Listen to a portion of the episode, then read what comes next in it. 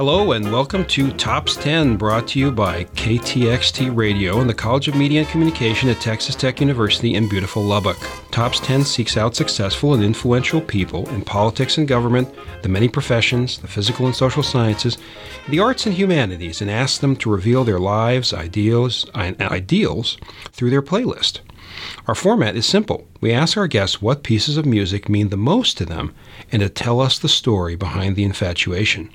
Mr. Derek Ginter is our producer engineer.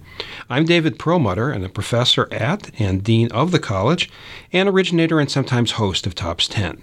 Today I have with me a special guest, a graduate of our college, Mr. Phil Price. He is CEO of the Price Group and is a 1968 alumnus of Texas Tech University with a degree in advertising and marketing.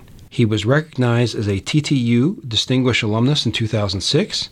He was awarded our college's Lifetime Service Award in 2002 and was also inducted into the Texas Tech University Mass Communication Hall of Fame in 1995 and received the Outstanding Alumnus Award in 1990. Price served as the 10th District Governor and American Advertising Federation National Board member in 1983.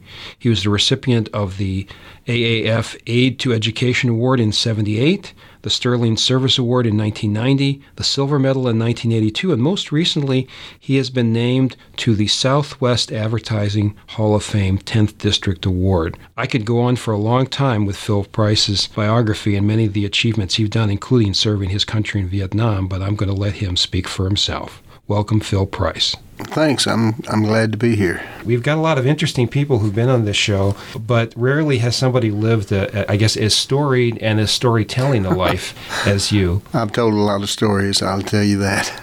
Well, were you always a storyteller? Pretty much. Uh, I really was. Uh, I didn't. I didn't do my first show until uh, the fifth grade, and uh, then they, they told me that I was uh, I was what do you call it? Uh, I was I was cheating, but uh, basically, uh, I had the story that had the same characters, uh, Hansel and Gretel, but uh, it was just a teasing deal. We, we we did it first in the class, then we did it for the uh, the whole school, and we did it for the teachers and everybody, and it was it was just fun. It was kind of you know I had to drag my box all the way to to school but it was it was it was a fun deal, and I, I kind of enjoyed it. Did you play Hansel or the witch? No, or? no, I was the director. oh, oh you, you, stood behind the scenes. Good, always, good. always. So you were the the, the auteur there. Now, I, Phil, take us down.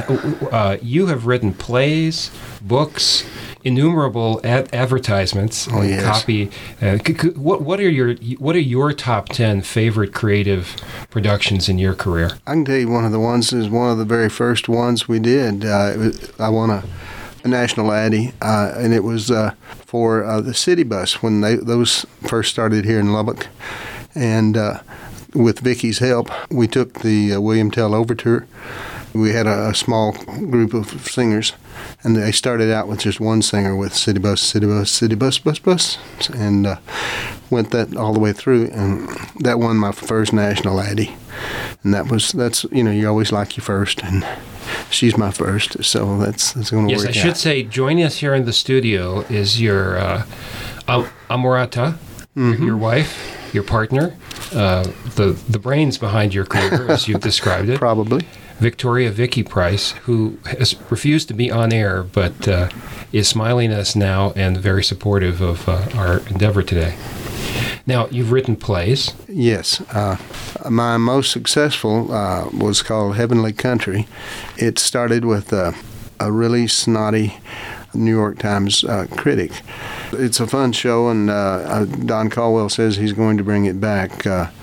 The thing is called Heavenly Country, and it's about a, a New York Times critic who um, dies in a car wreck with a hog truck, and he goes to heaven, but he goes to country music heaven, and he is in hell. Because every time someone says anything, like, this place is driving me crazy, Patsy Cline walks up and Patsy Cline sings Crazy for him. And that goes on throughout the entire show, and uh, it's quite fun. I also found out that uh, Susan Aker, my choreographer, uh, was uh, talking to me about it after she saw the first run of the show, and she said, "Phil, you've you've done a morality play," and I said, "Wow, what is that?" and and uh, it really turned out to be that way, and it's it's quite. Uh, most of the people really enjoy it. Uh, what I enjoy most is to seeing the guys being drug into the the stage by uh, by their wives, and uh, you know they're they're irritating. They wanted to be out watching something else instead of watching a play by the end of the show, they're they're great. They're crying and doing whatever I want them to do, and that's that's what's all makes it fun.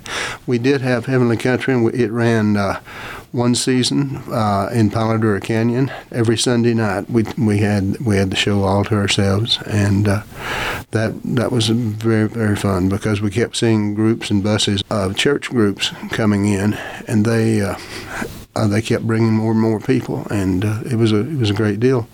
We also made a little money on it too. I remember after you first told me about that. I have not seen it performed yet, but I did get online and read some reviews. And what was what struck me, and one of the many reasons I'm looking forward to seeing it, is uh, a number of reviewers commented that it could have been a one joke thing. You know, like, "Hey, New York guy faces country, country mm-hmm. music," but that you invested a lot of humanity and sensitivity into the characters, especially the the critic. In other words, you rounded it out mm-hmm. to, to, to, real people and in a fantastic situation, but that they lessons were learned and, and insights were, were gained. And that was good because we had we had the right people, and but you know we didn't have really big actors and what have you. But uh, we had Kenny Maines. He was uh, he was Saint Peter, and of course, Sidney, uh, Kenny Maines. You, have, you probably haven't met him yet, but you will. And uh, he, he's a really well-known, well-liked uh, singer. And he, he sang an awful lot of, of, of, the songs. We had about 22 songs in the show, which is uh, more than more than most uh, theaters would have done. But I, what I did, I cut everything short because it's basically a nostalgia, so that people can remember this song and that sort of thing and it worked out. And we also had the same kind of characters. We had uh, our Lubbock sheriff was a really good singer, he was really good, and he came across as the most real person. We had some people from Nashville come down and look at the show, and they talked m- more about David than they did about uh, just about anybody anybody else or anything else. We had all good show, all good good actors and what have you. Phil, you you listed as your first song "Jimmy Dreams" by Jimmy Buffett. Uh, not not as famous as some of the other Jimmy Buffett songs, but you said that it tied into some of the early dreams that you had mm-hmm. in high school. Uh, you had the ambition of having a fruit stand with a walk-in cooler. Now, I, I have to say, in the doctor, lawyer, fireman, astronaut school of high school, that's an unusual one. Right. You know, that's that's what I what I had. I, I became a produce manager in in high school, so uh, I could I got to work uh, three hours before school and then uh, go back and then at lunch and then I'd work till six or seven every night and then I'd go pick up Vicky, and uh, we had we had fun. But the, as far as the walking cooler, that that was the biggest thing I could see, and I thought that would be wonderful if I had my own produce rack and had everything. I could just make lots of money, and but then very quickly I I met people that had bigger dreams and showed me bigger dreams, and that was that was a lot of fun. So you met a gentleman who was a, a clothing store marketing officer in Amarillo mm-hmm. because you'd met him through you won a, an ad layout and copywriting contest in San Antonio. Right. And that was your introduction into advertising. Yes, it was. Um, I, I, liked it. I enjoyed it. Uh, I didn't have any idea that I would win, but uh, it, it, was fun. But in, in, a way, you're, you're, you're making up stories again because. Uh, I was looking at newspapers, but I was thinking about what can I do to make this, make it work, and uh, it always happens, and I, I love it. Jimmy dreams, he's a child to the end. What a joy when you are your best friend. The world's such a toy. If you'll just stay a boy, you can spin it again and again. Jimmy flies with no use for disguise, just escapes using mirrors and capes, and the words do the trick. There is no bigger kick than just rhyming again and again.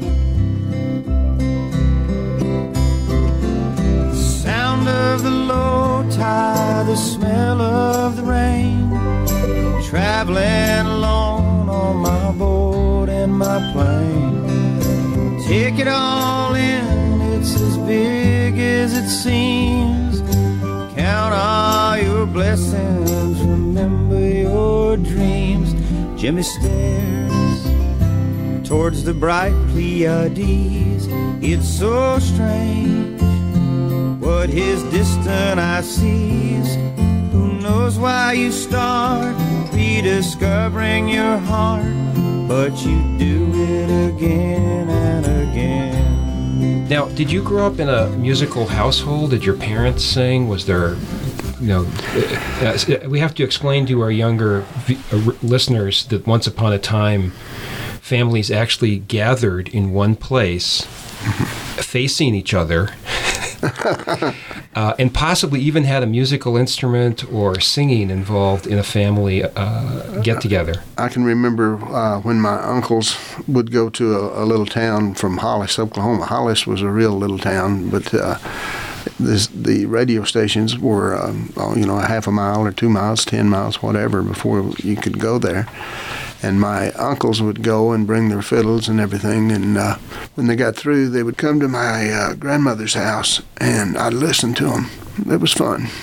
What kind of music did they listen to? Oh, it was country all the way. That's all we had. Uh, I don't think we had maybe one radio station within our range. So uh, there was very little music like that. But uh, on the weekends, you'd go to uh, my uncles and aunts would go to. I forget what it was called. Uh, anyway, it was a, a, place where all the old soldiers they would come and do square dances and everything, and I'd listen to them. And that was just it's fun. I liked the music. But you lived through a time when a radically new form of music came along called rock and roll. Loved and, it. And one of the songs you've listed for us is Johnny B. Goode, one of the great all-time initial classics of, of the genre. It, when did you first hear something called rock and roll, and, and you did you know it in right away? Like, wow, this is different than Hank Williams. And I can tell you, uh, the first rock and roll song was not really a rock and roll, but uh, I was uh, sleeping on a cot where I look out the window, and uh, they, we had the Air Force base there in in Amarillo, and I uh, could hear people coming and, and in a car and what have you, and they stopped right by my house. They started singing uh, Shaboom, it, and I, that was just Shaboom, Shaboom, da da da da da da da da da da boom, Shaboom, and it was you know, it didn't didn't do anything like all the big bands. It was just totally different. I still love it. Johnny B. Goode by Chuck Berry. You heard it in high school. You, you told me once that Chuck Berry was um, a role model in some way. That he he was asked once about what he felt he did really well, and he answered enunciation. well, that's true. Right, and and and I think that's something that's carried out in your commercial work, especially. Right, is that you have to have people understand what the message you, is. You've got to understand what they're saying, and you've also got to understand what they mean to say, and uh, and and bring people in. Because Johnny B. Goode is a is a wonderful wonderful song. It, it was the first time I heard uh, a really rock and roll song, and that one that one was wonderful. Deep down in Louisiana, close to New Orleans, way back up in the woods among the evergreens,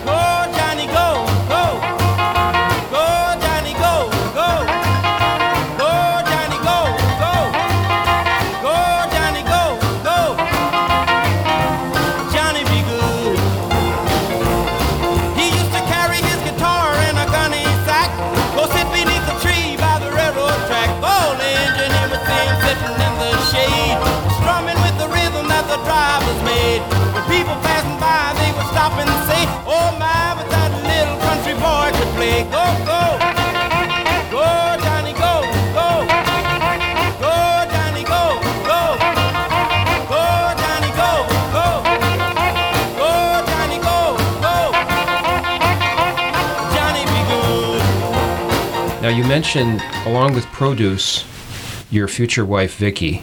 Yes. You don't compare the two in any way, right? but but you spent three hours in the morning on produce. Now, what what business was your father in? My dad, uh, he drove a, a city bus in uh, Amarillo, and my mother worked in a grocery store. I got them jobs, and that was that was good. And when did you meet Vicky? Gosh, she was what 13, and I She was. came to 17. check out your fruit. Is that, is that the No. story? You're gonna, Uh, you know, I was three years older than she, and uh, we had a, a different group that uh, some of the, the mothers and dads put together, and uh, we, you know, we it was just a fun fun group. That was how I met Vicky, and uh, we, we never did break up once once it started. So she was raised by her grandmother, how long have you been married? forty seven eight years. Why is it husbands always have to look to their wife for the answer for that? I, I do too, but uh, No, If we make it, it'll be 48. Yeah. 48 years. That's wonder. That's wonderful. Did did you uh, share an interest in any interest in music right away when you met? Not really. We, we liked the when rock and roll was coming out and things like Johnny B. Goode. That was so different from all the, the big band sounds, and I love big big band music and what have you. But uh, Johnny B. Goode was that was the thing that that I, I most liked when I was in high school. Now, when you graduated high school, did you start college before going into the military, or go directly into the military? I stayed out of the military as long as I could. It took me seven years to get out of college, and mainly because I was working all the time. I was doing what I liked to do. When I got out of tech, I was drafted. I wanted to be an officer, and uh, I became an officer. It was it was something I wanted to do This was during the Vietnam. during the Vietnam War. Yes. what And years were you in Vietnam? Sixty-seven to seventy. So this, that was during the probably most intense time. Yes. That offensive and I, I got there right after the Tet offensive, and uh, I fought with armored personnel carriers. I had four of those. I worked and fought in, in the Highlands, and those were the, the places where the North Vietnamese would come through. And there were nights that uh, we could sense where they were. I had 22 men. They had, you know, hundreds and more. But uh, they really didn't mess with us too much. It was our job to break up ambushes and things like that. The next song you listed, I guess, is related to that. Uh, Joe Ellie, "Fingernails." Yeah, this is uh, Ely, uh, Joe Ely. He's he's a Lubbock guy.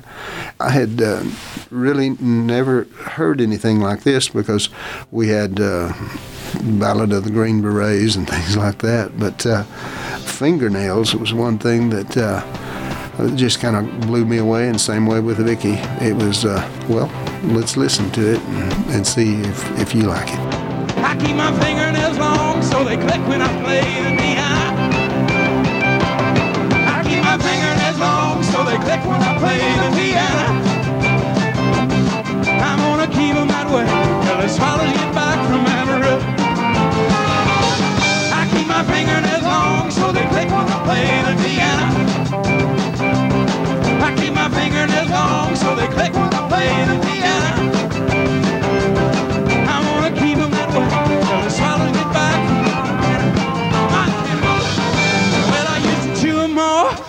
so we used. I miss chickens.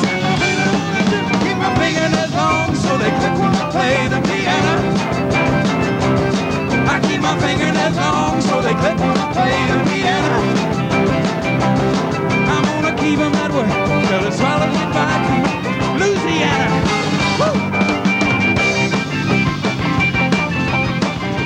What kind of music did you listen to when you were in country in Vietnam?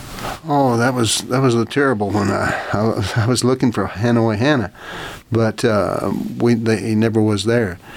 Uh, we had to work in the mornings because we started our, our our day about four in the morning, uh, worked till about uh, well almost dark, and then we would sit in it for a night and uh, be ready for whatever happened. Sometimes they attacked, sometimes they didn't. Did you listen to music ever? Yeah, the only time we, we listened to music was not when, when it was Good Morning Vietnam. Uh, it was it was when uh, by the time it got to us, it was polka music, and and I, we, you know, we listened to it as much as we could. Did you use it to drive the Viet Cong crazy? Because I would just think, you know, can you imagine? polka Can you imagine what they thought a polka Yeah. was? I'm thinking of that scene from Apocalypse Now where they play uh, Wagner, but you know, I think polka Mm-hmm. music would probably damage the enemy more. Uh, I, th- I think that's I think that's true. Yeah. One morning we were doing a we were just doing a patrol down down a road.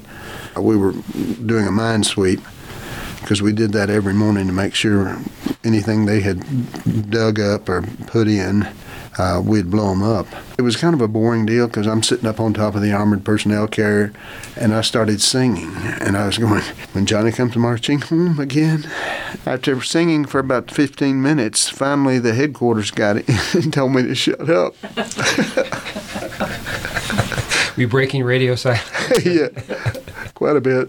But we didn't get attacked for a long time. The next song you've listed is uh, by Paul Simon, the boxer, and you know your your Vietnam involvement didn't end with the war. You've been very involved with the very well regarded and um, amazingly prolific in terms of all the things that it does Vietnam Center here at Texas Tech. You know, some people when they they leave war pretty much want to put it completely behind them and don't want to ever think about it again. Some people want to say, let's, you know, there's a lot of issues still to discuss. How, how did you leave Vietnam mentally after you came home? I know at that time it was very different than today. Basically, people were, they got out of the service and congratulations, you're on the streets again and, you know, let us know how it turns out. There wasn't any sort of phased release or, uh, or counseling or anything before people left, right? No, none of that stuff that I had. Uh, uh, I was a, a TAC officer, which, uh, if you were an, an honor grad from Officer Candidate School, uh, they kept you and uh, you became basically the same thing as uh, anyone else learning, except I, we were teaching other candidates and how to, how to do it. You see all the people in uh, airports and things, and uh, they wouldn't even talk to us. So, When you came back? but uh, they weren't necessarily mean or anything, but they You know that was a very small percentage of people from what most Americans really really felt. I hope. uh, it wasn't back then. It was it was what most people thought, or you know they didn't think we were bad, but They wanted to forget the war and put it past them. yeah, and they just they just ignored soldiers. You know, I went to New York. Went with a there was a parade. One, one of the Kennedys was leading the parade, and uh, when it was over, I went up, wanted to get a beer, and the guy said no soldiers in the bar. in the bar. Yeah. But I did go into uh, Playboy Club because I had a Playboy key because I was going. I had I had crews on both coasts before I left for the army. I went in and uh, never had to buy a drink. That was it. That was a bad time. Well, you have worked a lot with the um, Vietnam Center, and your next song, "The Boxer," you said it makes you think of Am- Admiral Zumwalt and how he had played a, an important role in um, the starting the Vietnam Well, Center. Uh, he he really did because uh, Jim Reckner talked to him. He Jim Jim uh, was head of the Vietnam Center at that time, and he went to uh, Washington and met with Zumwalt, who was head of the Navy. Zumwalt said that uh, he, I'll never be able to come down, but uh, to see you, but uh, I'll be glad to put my name on the on the uh, sheet of paper or whatever. We also had the uh, the CIA. One of our guys was a CIA agent, and uh, we had a, lot of people that jumped on the board, and then it it just kind of exploded and, and went out. And uh, in those early years, we had all kinds of uh, VIPs coming to coming here, and they still do. They still come, and they still want to know what the Vietnam Center is all about, and we're, we're telling them. I am just a poor boy, though my story is seldom told. I have squandered my resistance for a pocket full of mumbles, such are promises. All lies and jest, still a man hears what he wants to hear and disregards the rest.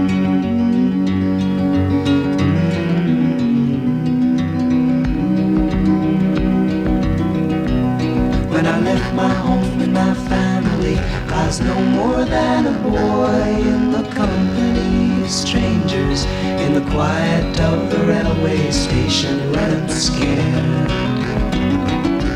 Laying low, seeking out the poorer quarters where the ragged people go, looking for the places only they would know.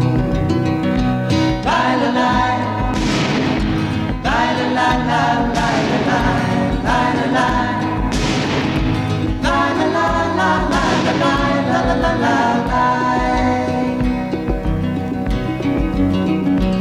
Asking only workmen's wages, I come looking for a job, but I get no offers.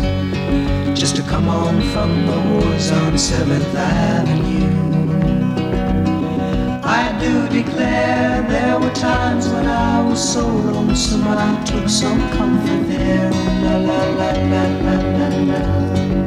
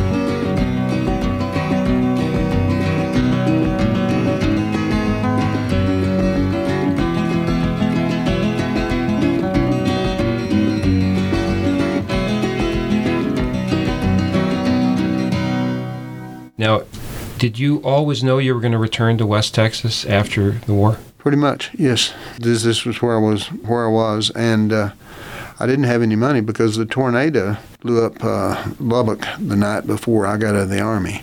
And the sergeant was telling me when when I came in to sign out, he said, "Sir, you can't go back to Lubbock. It blew away."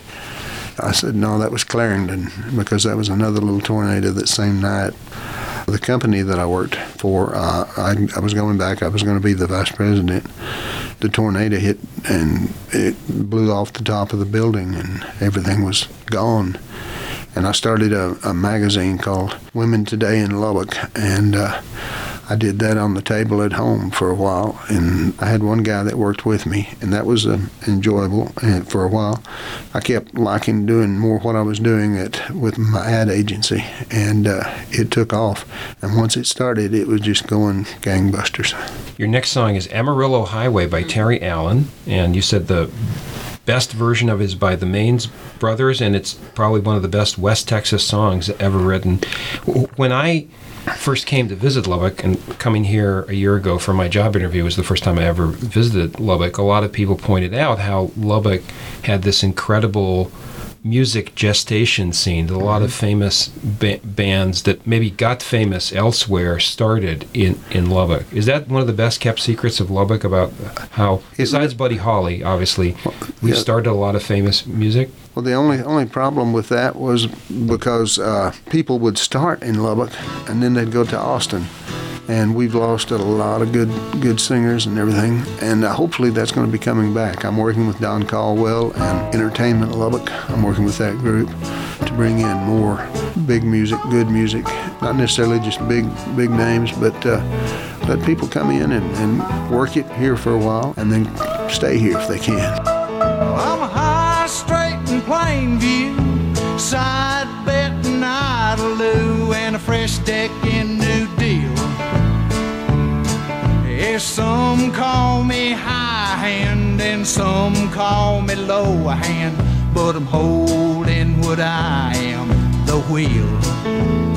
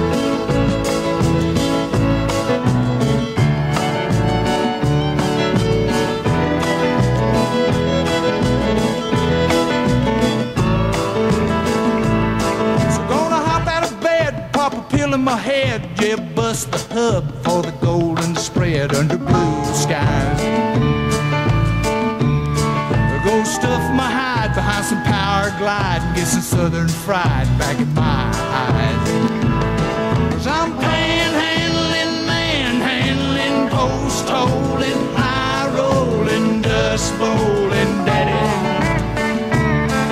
And close I'll ever get to heaven is making speed of old 87 by that hard ass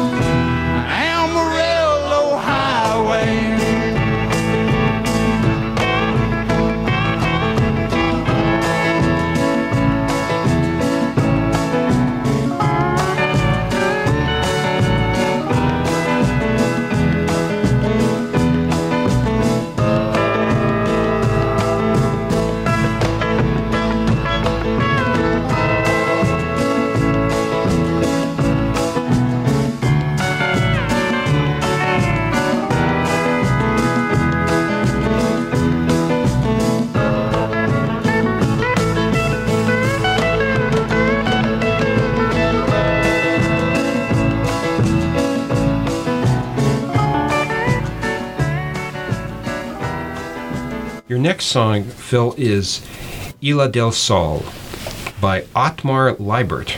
And I, I, I have to tell you, I had not heard the song, and I'd certainly not heard the uh, the songwriter and the performer. Now you spent a lot of time, obviously, going back and forth between Lubbock and, and other places where your your business had relevance, including Dallas. But you spent a lot of time in Mexico, and this was a time where you basically commuted, right, on weekends. Uh, well, I loved Mexico after I finally got there. I had an artist that uh, had worked for me for a while, and uh, then he went to Mexico City, invited me down. We met some of the folks there, and then uh, they said you need to go to, to Acapulco. And I went to Acapulco. Then they said you need to go to Puerto Vallarta. I went there, and it was a fun deal. And we got where we could come in on Friday afternoon, jump on the plane, and come back uh, Monday afternoon, and that was fun. Those were some great years. Did you learn to like Mexican music, or Yes, very much so. That's why uh, uh, Lieberman, I like him really well. It was just something that kind of got into my blood, and I still like that. I still can't speak speak uh, uh, English. I, speak, I can't speak English. Excuse me. I get I get Spanish. Uh, There's a there's a group, uh, Vicky at the Cactus, that Del Castillo. It's the it's the castle. I was going there with a friend. Uh, uh, it was actually he's he's a judge. He and his wife, they're both Spanish. And anyway, they were kind of helping Vicky and I work out work out the Spanish. At the intermission, uh, you know, I said, Vicky, I think I can speak Spanish now. And she says, No, they're singing in English. That's what happened. But that one, that was a great, great time in my life. We, we after the, the drug scenes and all that, we we quit going as much. But uh, I wish we could go more.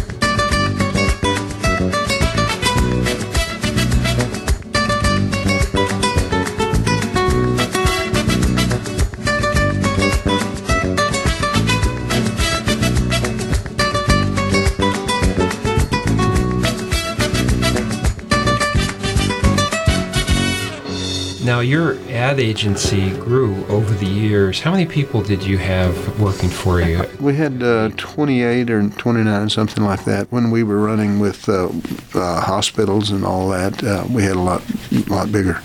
So you, you grew with Lubbock. Yes. I mean, there probably wasn't a huge advertising agency scene in Lubbock in the 50s and 60s. I Well, what, what the deal was is when I got there, they had real ad agencies, but uh, they were generally uh, radio guys who had started their own agency or something like that. I came in with some stuff thing called uh, marketing and things like that, and uh, working all that kind of stuff out. No one else had, had done a marketing plan or anything like that. Of course, the the creative part of it is is something that uh, that really makes makes it or breaks it or whatever. It's gone on. We, you know, I, I know I've, I've been out for about a year, a little over a year now, and uh, some of the stuff they're they're turning out now is I think I hate to say this, but it's as good as or better than what I was doing. Well, you're known by both your competitors and the many, many people who've worked with you at one time or another as sort of the father of uh, advertising marketing in Lubbock. And maybe your next song is, is, is fitting for that. King of the Road by Roger Miller. Even I remember uh, this song. Now, you, you at the same time as you were doing your advertising work, you were also doing this other creative work of writing. I was writing books and uh, novels and things. I really enjoyed that because when I pick it up and try to look at it again, uh, it just it's like seeing old friends. They're real people to me. Phil, I always thought that your career was a good lesson for our students that you know if you're creative if you if you're curious and you want to tell stories you can find different venues to do it and one doesn't cancel out the other because you you've told stories across pretty much every kind of medium and genre that anybody can think of. Let's take one of your your novels for example. What was your first novel? First novel, Will of the Wisp, uh, takes place in um, Louisiana.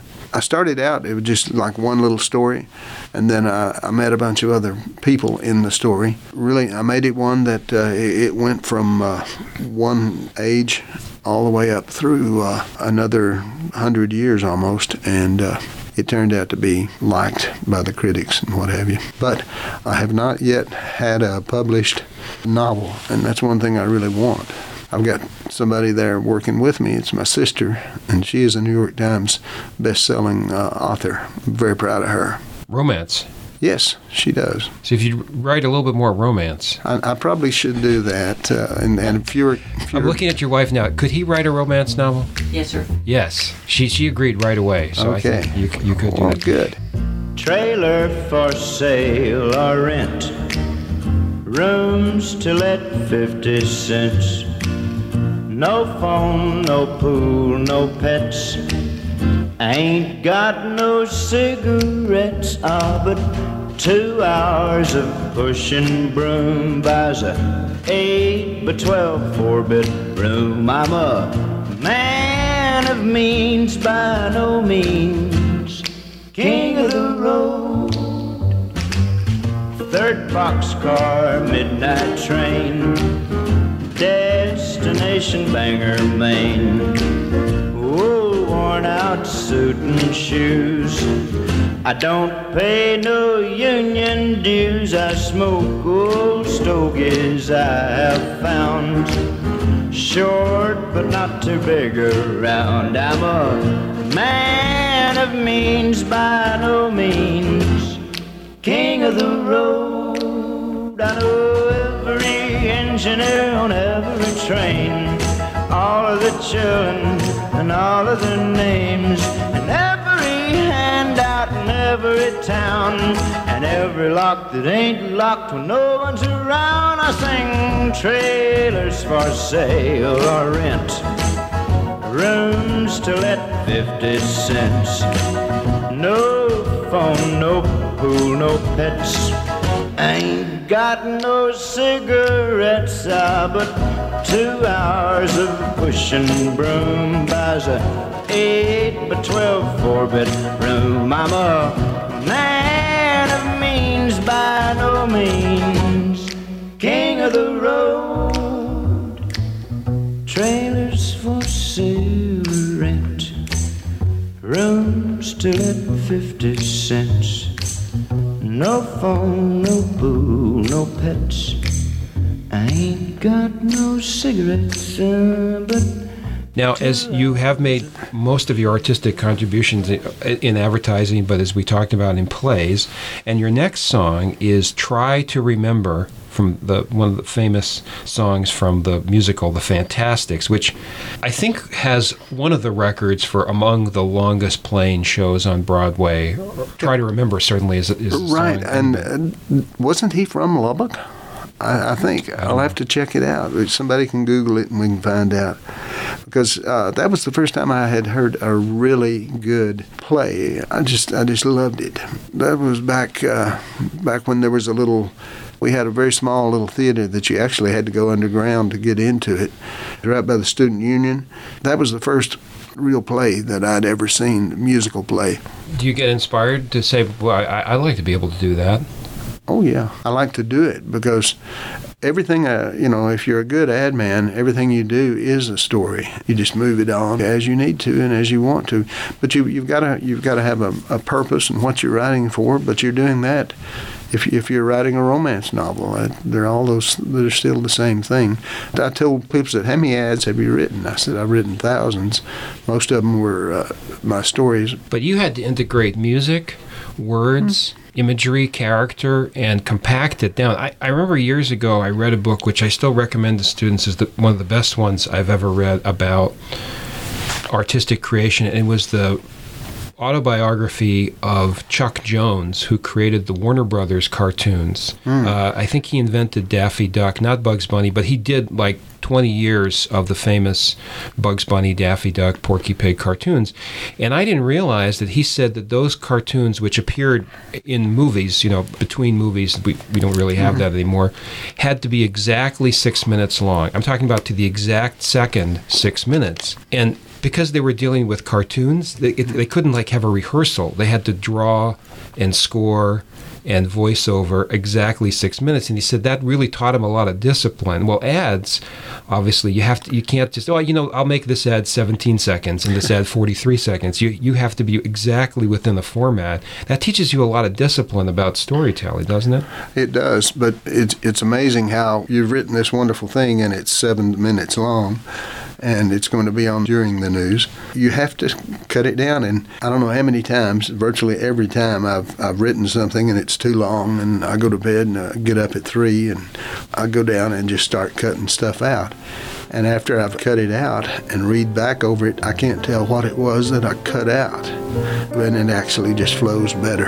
Try to remember the kind of September when life was slow and oh so mellow. Try to remember the kind of September when grass was green and grain was yellow. Try to remember the kind of September when you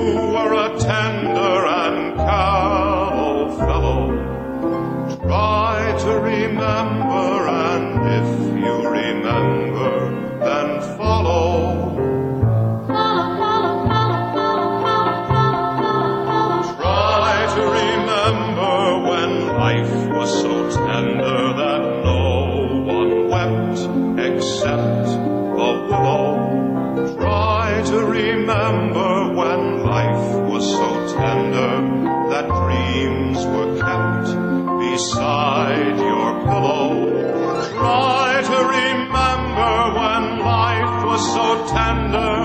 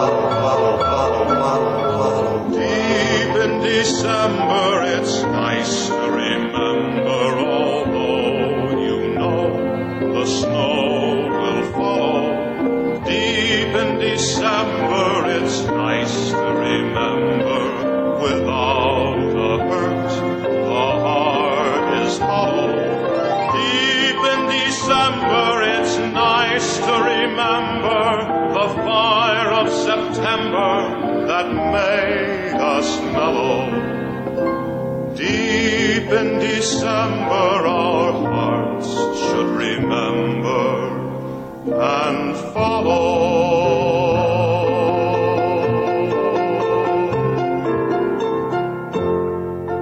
Your next song is also one that I in growing up in the 70s that I had already started to hear from the Beach Boys, which were still popular there, Little Deuce Coupe. Now, what car did you drive when you were coming out of high school? I drove. Uh, actually, I had a pretty nice car uh, because I made pretty good money even when I was in high school. It was a Ford. I had worked in with a group that were we were called the Beast Builders. I wasn't much of a beast or a builder, but uh, I enjoyed going in with the boys, and that was about one of the first things that uh, I really got into. Uh, we wanted to have a drag strip at, uh, in Amarillo, and we got it. I was always having to work and never went to a, a race, but we got it put together, and that was fun. So you never raced a drag car? No. No. It was a good idea at the time, though. Are you glad that he never raced dr- drag uh, Vicky? Or? Yeah, she's, she's nodding, saying, saying, good idea, though.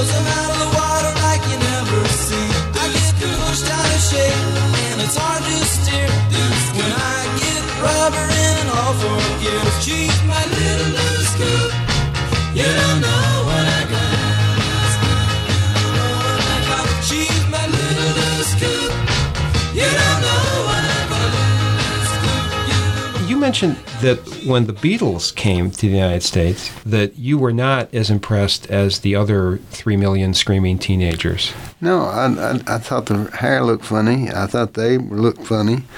And I sure didn't like the girls liking them so much. It, it was a fun time in my life, but uh, I really was more of a beach boy because I had I had never been to a beach. You know, I grew up in Oklahoma, and the beaches are rather small. I enjoyed it, but it was just a, a different kind of life, and I love that kind of life. But I, I'm always have been pushing over there. I want to be over there and be that kind of a, a guy, but I also want to be this other guy. And it helps that I'm a Gemini and everything else that uh, I can be both people, and I enjoy it. Now, when you were putting together those thousands of ads, you always had to pick music, and you mentioned the famous City Bus one you did. You picked the William Tell Overture. Did you have a preference for any particular kind of music, or just whatever seemed to fit the mood, the, the sense of the ad? Well, it, it depends on what I want to do. Uh, like on a on a, a stage show, we had one on um, country music out here in West Texas. We had uh, guitar players and, and everything that they were playing outside as people came in, and they played a lot of just good country music. And then as they got in and took their seats, we started playing old country music. And then uh, when we started the show for uh, Heavenly Country, we switched to Beethoven's Fifth and then another classical.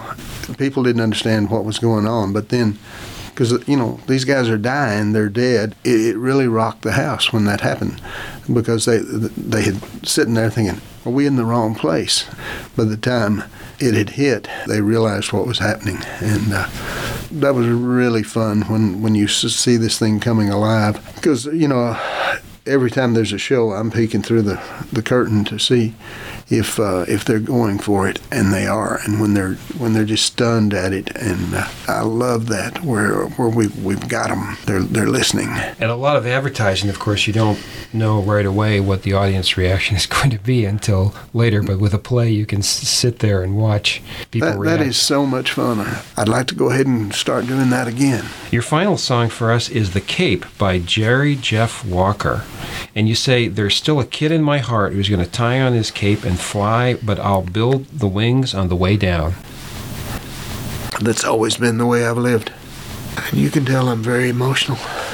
Well, Phil, when you've lived a life where you've taken a lot of you've taken risks, but there've been risks that were always creative. We're always trying to do something interesting and new and different, whether it was serving your country or in your business or in your art, which all, of course, crossed into each other. Do you have advice for the young people coming out of our college or coming out of Texas Tech now about that? Because we're it's it's a time where a lot of people are scared. You know, a lot of parents are scared that their kids are not going to be able to find you know permanent employment. There's a lot of kids have heard about how tough it is to to get a job and, and to succeed. Uh, doesn't matter what your, your major is. Do you have do you have advice about sort of keeping true to a compass of saying you know t- to be creative and to try new things? I, I think the main thing is is to do what you want to do and what you you know that you're good at.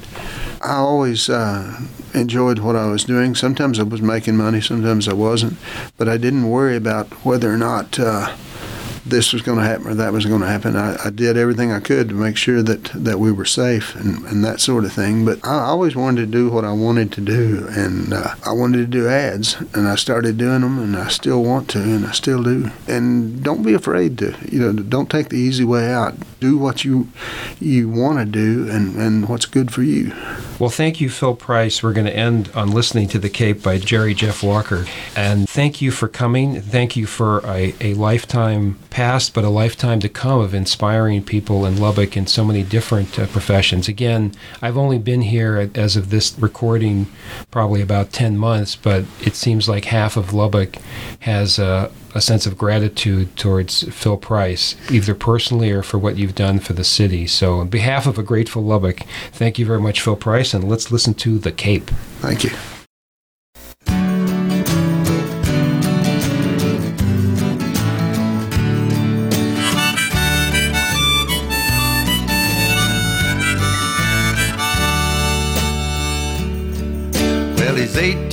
He's got a sack cape tied all around his neck. He's climbing up on the top the garage, he's a figuring what the heck. He screws his courage up so darn tight that the whole thing come unwound. Gotta run his start and bless his heart, he headed for the ground. Cause he's one of those who knows life is just a leap of faith.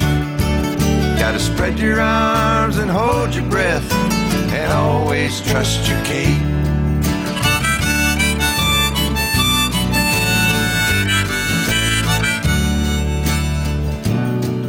Well, he's all grown up, he's got a flour sack cape tied all around his dreams. He's full of piss and vinegar, ah, eyes are busting at the seams. He licks his finger and he checks the wind. It's gonna be do or die. He wasn't scared of nothing, boys. He's uh, pretty sure he can fly. But he's one of those who knows his life is just a leap of faith. Gotta spread your arms and hold your breath and always trust your cape.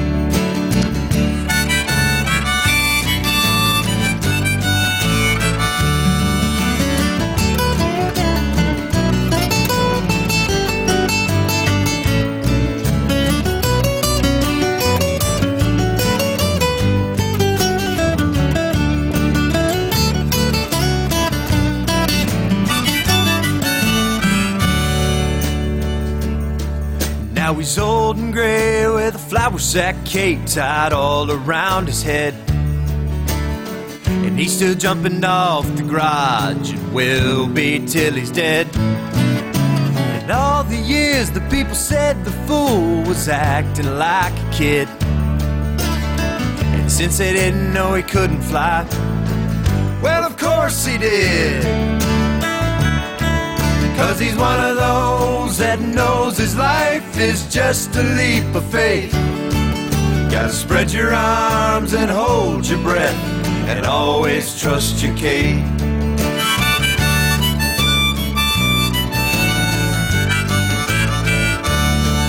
Gotta spread your arms and hold your breath and always trust your case.